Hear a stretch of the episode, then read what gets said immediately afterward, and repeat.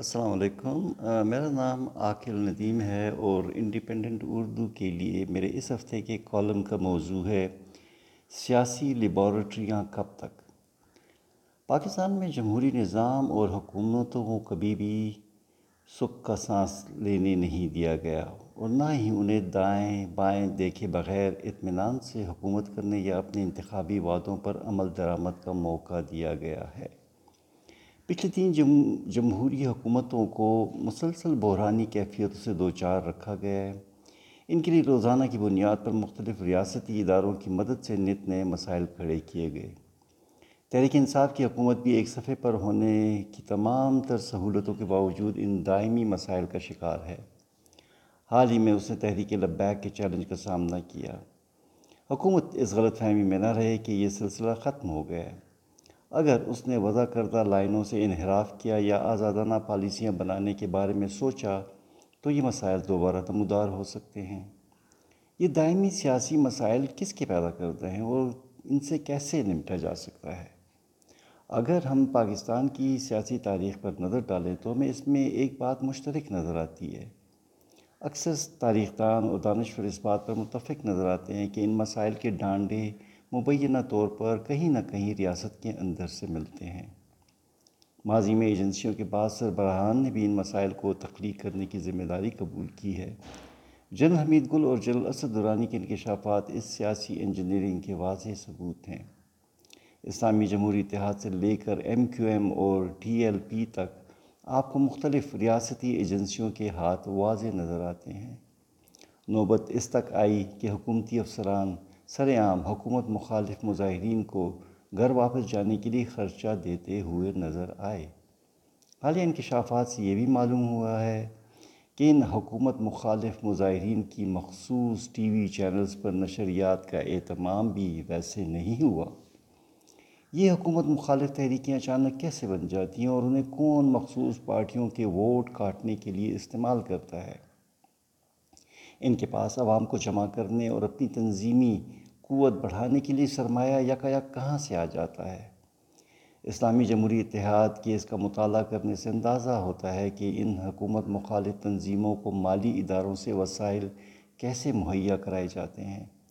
یہ بھی واضح ہے کہ کیسے بظاہر ان طاقتور تنظیموں کو جب ان کی ضرورت نہیں رہتی، تو ریاستی طاقت کو استعمال کرتے ہوئے پرسرار طریقوں سے ختم کر دیا جاتا ہے۔ اس سلسلے میں ایم کیو ایم کی مثال فوراً سامنے آتی ہے۔ اس تنظیم نے کراچی کو تقریباً تیس سال تک مختلف سلامتی اداروں کی بھاری بھرکم موجودگی کے باوجود یرغمال اور دہشت زدہ رکھا۔ مگر جب اس تنظیم کی افادیت ختم ہوئی تو انہی اداروں کے ذریعے راتوں رات اس کی سیاسی موت کا اہتمام کر دیا گیا۔ اس تنظیم کی دہشت گردی سے سینکڑوں افراد نے اپنی جانیں گنوائیں۔ کیا اس تنظیم کے خالقین سے اس کا کبھی حساب لیا جا سکے گا؟ کیسے عزیر بلوچ بلوچ جیسی شخصیت کو بڑا کردار مل جاتا ہے؟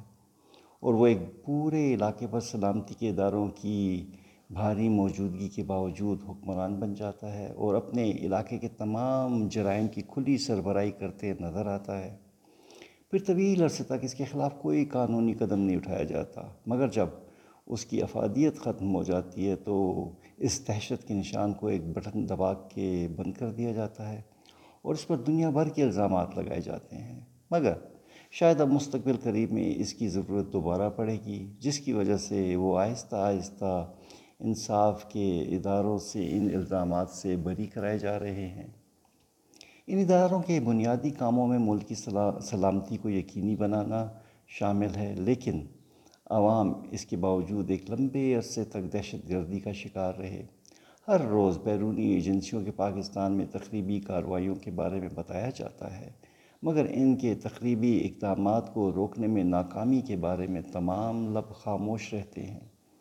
متعلقہ حکام سے ان کی کارکردگی کے بارے میں استفسار کرنا غداری شمار کیا جاتا ہے۔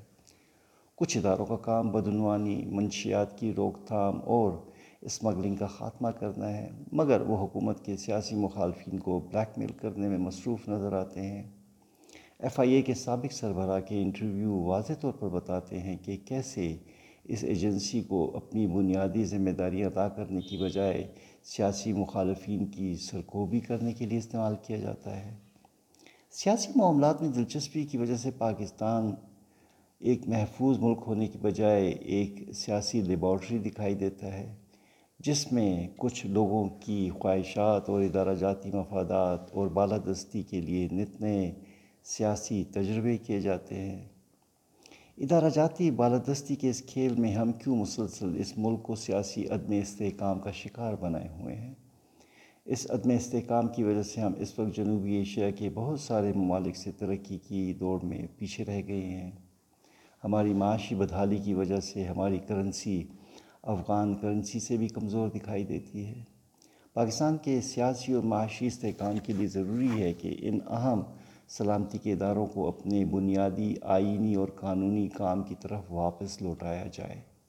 یہ ایک مشکل کام ہے، لیکن اگر تمام سیاسی قوتیں اس پر متفق ہوں تو اس کو آسانی سے عملی جامہ پہنایا جا سکتا ہے۔ اس میں حکومت کی سب، اس میں سب سے بڑی ذمہ داری موجودہ حکومت کی ہے۔ اسے موجودہ مخاصمت کی پالیسی کو ترک کر کے جمہوری اداروں کو مضبوط کرنے کے لیے تمام سیاسی قوتوں کو ساتھ لے کر ریاستی اداروں کو اپنے آئینی دائرۂ اختیار میں لانا ہوگا۔ ورنہ جلد بدیر اس سے خود بھی ان کے سیاسی کھیل کا نشانہ بننا پڑے گا۔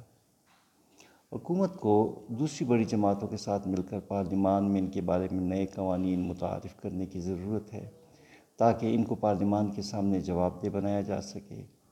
پاکستان میں جمہوریت اس ایک قدم سے مضبوط اور فروغ پا سکتی ہے اور منتخب حکومتیں اپنے انتخابی وعدوں پر اطمینان سے عمل درآمد کرانے کی کوشش کر سکیں گی۔ شکریہ۔ خدا حافظ۔